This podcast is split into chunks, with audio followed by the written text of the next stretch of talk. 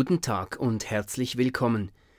Sie hören die aktuelle Predigt der Kirchgemeinde Basel-West.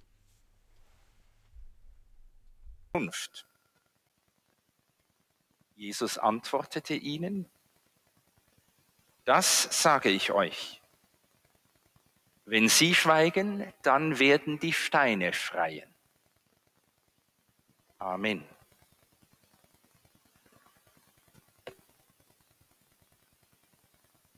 Liebe Gemeinde, liebe Schwestern und Brüder, was macht denn das Gotteslob so subversiv, dass die Pharisäer unbedingt wollen, dass es verstummt?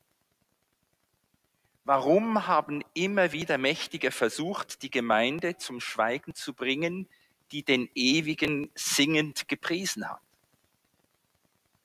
Und warum hat umgekehrt die christliche Gemeinde an anderen Orten und zu anderen Zeiten auch die jüdische, eine muslimische oder sonst eine religiöse Gemeinschaft sich nicht den Mund verbieten lassen, sondern Wege gesucht und gefunden, trotzdem die Stimmen zum Gotteslob zu vereinen.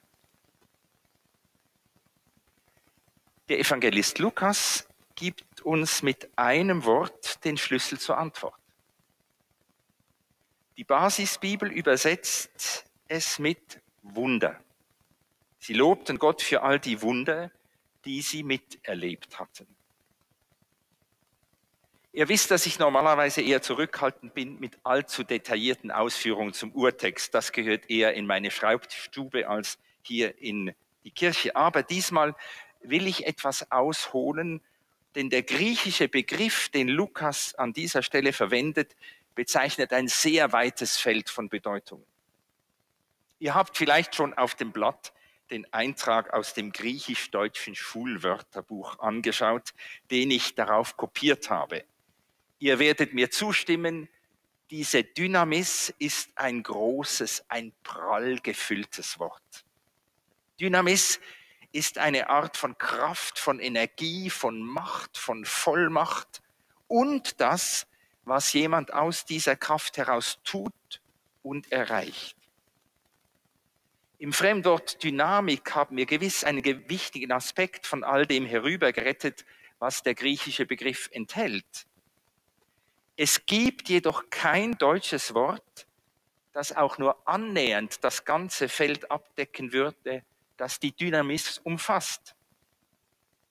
Das heißt aber, wenn wir den Text übersetzen, dann können wir nur not notgedrungen nur eine Teilbedeutung ins Deutsche herüberholen.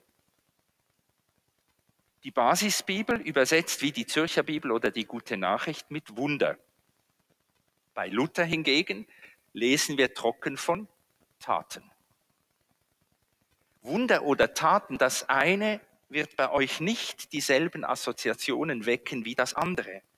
Und ob wir nun Wunder oder Taten lesen, es werden längst nicht mehr all die Nebentöne mitschwingen, die bei den ersten Leserinnen oder Hörern anklangen, wenn sie Dynamis hörten. Und genau diese weite, große, umfassende Dynamis ist jetzt der Grund, weshalb die Menge Jesus zujubelt und weshalb die Pharisäer sie zum Schweigen bringen wollen.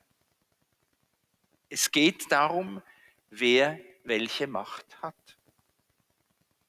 Wer hat wie viel Einfluss? Wer übt bestimmende Wirkung aus? Wer hat die Möglichkeit, die Fähigkeit, die Kompetenz, die Kraft, das, was ist, zu verändern? Wer kann den Lauf der Ereignisse lenken? Die Schauderer, die Jesus nun eine Weile begleitet hatten, das waren in der Mehrheit Menschen, die jedenfalls von sich selbst wussten, dass sie keinen Einfluss hatten. Es waren Frauen und Männer, die sich irgendwo weit unten in der komplizierten Ordnung der jüdischen Provinz am Rand des römischen Imperiums einzufügen hatten. Wie in allen autoritären Systemen galt der bittere Grundsatz, den unsere angolanischen Freunde jeweils lakonisch kommentierten, quem manda, manda, quem no manda, cumpre. Wer befiehlt, befiehlt, wer nicht befiehlt, führt aus. Diejenigen, die Jesus begegnet waren und sich ihm angeschlossen hatten, mussten davon ausgehen, die Dynamis liegt politisch bei den Römern, wirtschaftlich ebenfalls bei ihnen, beim Königshaus und bei einigen Großgrundbesitzern. Die religiöse Dynamis hatte die Tempelelite inne. Die da oben bestimmte, was die da unten zu tun hatten, wie sie sich zu verhalten, welche Steuern sie zu zahlen, welchen Pflichten sie nachzukommen hatten. Doch nun hatten diese Kleinen, die Demütigen, oft Gedemütigten mitbekommen, manche von ihnen es am eigenen Leib erlebt, dass da eines Schreiners Sohn aus dem galiläischen Hinterland Dinge sagte und tat, die sie befreit durchatmen ließen. Was von Jesus berichtet wird, ist zutreffend mit Wunder übersetzt. Es lässt sich nämlich nicht einfügen in die Ordnung, von der doch alle gedacht hätten, sie sei unabänderlich. Ihnen war eingebläut worden, dass alles schon recht ist, wie es ist. Und dass es am besten auch so bleiben solle. Jesus aber sagte und tat Dinge, die die Selbstverständlichkeit des Unrechts in Frage stellten und die Hoffnung belebten, eine andere neue Welt sei am Kommen, sie sei möglich. Ganz am Anfang seiner Tätigkeit habe Jesus eine Stelle aus dem Jesaja-Buch zitiert. Das berichtet der Evangelist im vierten Kapitel seiner Erzählung. Dort habe Jesus angekündigt, jetzt gehe in Erfüllung, was damals versprochen worden war. Und in den Kapiteln, die Lukas bis hierher, also bis Kapitel 19 folgen lässt, bekommen auch wir als viel spätere Leserinnen oder Hörer mit, wie tatsächlich Armen gute Nachricht zugesagt wurde. Tatsächlich wurden Menschen aus ganz unterschiedlichen Gefangenschaften befreit, aus zerstörerischen Bindungen, aus fatalen Abhängigkeiten, aus tödlicher Besessenheit. Tatsächlich wurden Blinden die Augen aufgetan, auch solchen, deren Augen zwar sehr wohl funktionierten, die aber trotzdem blind gewesen waren für die Liebe, für die Gnade, für den Frieden. Tatsächlich wurden Frauen und Männer in die Freiheit geführt, die vom Schicksal gebeutelt worden waren, zerschlagen von Krankheit oder Armut, klein gemacht durch bösartige Ungerechtigkeit. Jesus gelang es oft durch ein einziges Wort, durch eine zarte Berührung aufzurichten, die immer tiefer gebeugt gegangen waren unter den Lasten dessen, was ihnen zugemutet worden war.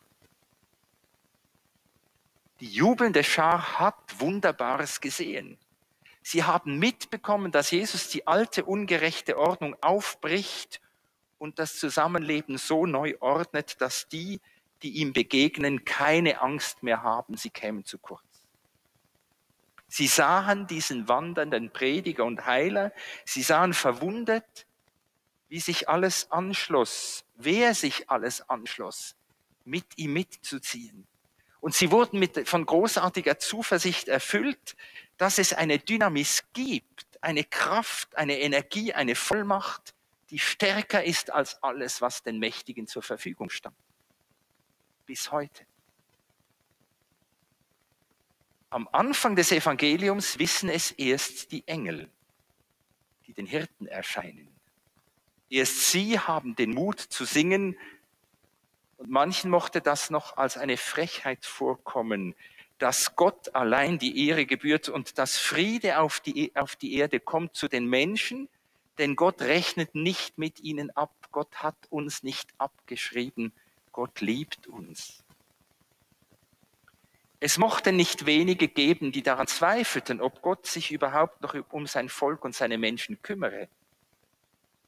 Doch in jener Nacht, in der Jesus, der Jeshua, der Retter zur Welt kam, umhüllte himmlischer Glanz diesen bangen Zweifel und verwandelte ihn in Glauben, in Vertrauen bis heute. Und nun, 17 Kapitel später, kann der Evangelist bezeugen, es war keine trügerische Halluzination. Der Friede, von dem die Engel sangen, ist daran, sich mit und in Jesus auszubreiten. Zwar singt hier die Schar erst vom Frieden im Himmel. Sie getraut sich noch nicht, auch den Frieden auf Erden zu bejubeln. Sie sieht schließlich auf den Mauerzinnen von Jerusalem noch die gepanzerten Soldaten stehen. Doch sie preisen den Ewigen, denn sie haben gesehen und bezeugen es mit ihrem lauten Jubel, die Macht der Mächtigen ist gebrochen. Die Soldaten auf der Mauer mögen es zwar so aussehen lassen, als sei immer alles noch beim unerträglich Alten. Doch in denen, die da singen, hat sich schon der Glaube wie ein Samenkorn festgesetzt und er wird aufwachsen und Früchte des Friedens bringen. Die Dynamis aus der Jesus heraus handelt, davon berichtet Lukas am Ende seiner Erzählung und vor allem in der Apostelgeschichte, diese Dynamis ist die Kraft aus der Höhe, die über und in alle gegossen wird. Bis heute. Aus dieser Kraft heraus werden Menschen nicht nur singen, sie haben eine neue Sicht auf Gott und die Welt, sie sehen die Zukunft kommen, die Jesus verkündet und verkörpert hat. Deshalb werden sie vergeben. Sie werden großzügig teilen. Sie werden aufmerksam auf Schwachen achten. Sie werden Brücken schlagen und Feinde als Freunde gewinnen. Sie werden Ungerechtigkeiten aufdecken und kreative Lösungen finden, stattdessen die Gerechtigkeit zu fördern. Es werden Fremde einander als Schwestern und Brüder erkennen und immer mehr Ängste werden sich verflüchtigen, weil Liebe sich ausbreitet. Das alles lässt sich schon heraushören aus dem Gesang der Schar, die da Jesus zujubelt. Das alles klingt und schwingt mit, wenn die Gemeinde das Lob des Ewigen anstimmt. Bis heute. Es waren aber auch einige Pharisäer unter der Volksmenge, die riefen ihm zu, Lehrer, bring deine Schüler zur Vernunft. Luther übersetzt, weise sie zurecht, die Zürcher Bibel, bring sie zum Schweigen. Wie immer übersetzt wird, Jesus soll den Gesang seiner Fans, seiner Freundinnen und Jünger mit der Energie der Angst verstummen lassen. Bring sie zur Vernunft. Mir gefällt diese Übersetzung. Statt des enthusiastischen Überschwangs fordern die Pharisäer Realismus. Die Schar der Jesus Begeisterten soll nicht im Überschwang meinen, die Welt höre zu funktionieren, wie sie nun halt einmal funktioniert. Die Jesus-Leute sollen gefälligst anerkennen, das ist, was ist. Es ist schwierig genug, das System aufrechtzuerhalten. Der Gesang droht etwas aus seinem ohnehin fragilen Gleichgewicht zu bringen, bis heute. Doch Jesus entgegnet, wenn sie schweigen, werden die Steine schreien. Die Pharisäer kennen ihre Bibel so gut, wie Jesus sie kennt. Sie werden gewusst haben, dass Jesus eine Anspielung macht aus einem, auf einen Abschnitt aus dem Buch des Propheten Habakkuk. Dieser ruft ein fünffaches Wehe gegen die Habgierigen, die Ausbeuter, die Unterdrücker, die Gewalttätigen und die Götzendiener. Gegen die Habgierigen ruft er aus, was du beschlossen hast, bringt Schande über dein Haus, sogar die Mauersteine werden schreien und Holzbalken ihnen antworten. Jesus wirft also den Pharisäern implizit vor, sie machten gemeinsame Sache mit denen, über die der Prophet sein richtendes Wehe ausgerufen hat. Ihr ängstlicher Versuch zu bewahren, womit sie sich notdürftig arrangiert haben, bedeutet tatsächlich, dass sie sich beteiligen an der Habgier, der Ausbeutung, der Unterdrückung und der Gewalttat. Sie dienen nicht dem Gott, der sein Volk aus der Sklaverei in die Freiheit führt, sondern einem Götzen, der es klein macht. Bis heute. Die schreienden Steine deute ich zunächst von Habakkuk her so, das ganze Unrecht wird sichtbar in dem, was in Ungerechtigkeit gebaut wird. Die gigantischen Paläste, die neben den jämmerlichen Hütten stehen, lassen nicht mehr zu, dass wir das schreiende Unrecht übersehen. Irgendeinmal wird sich nicht mehr überhören lassen, dass die scheinbare Ordnung eine grausame Unordnung ist. Doch neben diesen Schreienden gibt es auch singende Steine. Neben den Steinen, die die Klage herausschreien, gibt es auch wunderbare Steine, die das Gotteslob singen. Auf dem Aushang, mit dem wir zum Gottesdienst eingeladen haben, ist das Foto eines geheimnisvoll gemusterten Steins. Ich habe das Bild einmal auf einem Spaziergang gemacht am Wegrand. Es ist ein kleiner Ausschnitt aus der großen Schönheit, mit der unser kreativer Gott uns beschenkt und umgibt. Dieser Stein singt Gottes Lob. Und oben auf dem Gottesdienstblatt, das ihr jetzt vor euch habt, habe ich noch ein Detail vom Torbogen der Peterskirche von Saint-Pierre aus Moissac in Südfrankreich kopiert. Zu sehen sind fünf der 24 Ältesten, die nach Offenbarung 4 um den Thron Gottes sitzen. Einige halten eine Leier oder Harfe in der Hand. Ihr Auftrag ist es, den ewig, ewigen ewig zu loben. Der Torbogen von Moissac, den ich furchtbar gerne habe, ist nur ein kleiner Ausschnitt aus der großen Fülle christlicher Kunst, namentlich der Baukunst, die Gott preist wegen all seiner Wunder. Der Gesang dieser Steine, auch unserer Peterskirche oder des Münsters oder irgendeiner Kirche, ist nicht laut, der ist nicht zwingend. Doch er legt einen diskreten Klangteppich des Staunens und der Dankbarkeit, der Ehrfurcht und der Anbetung. Und das mag möglicherweise in unseren Breitengraden besonders wichtig sein. Hier verstummt das Lob ja nicht, weil es von oben herab verboten würde. Unser Lobgesang wird immer dünner und leiser, weil viele Menschen um uns herum von innen heraus keinen Anlass mehr zum Lob sehen. Sie können oder wollen nicht mehr glauben, was wir immer noch bezeugen und feiern. Und die singenden Steine tun es mit uns.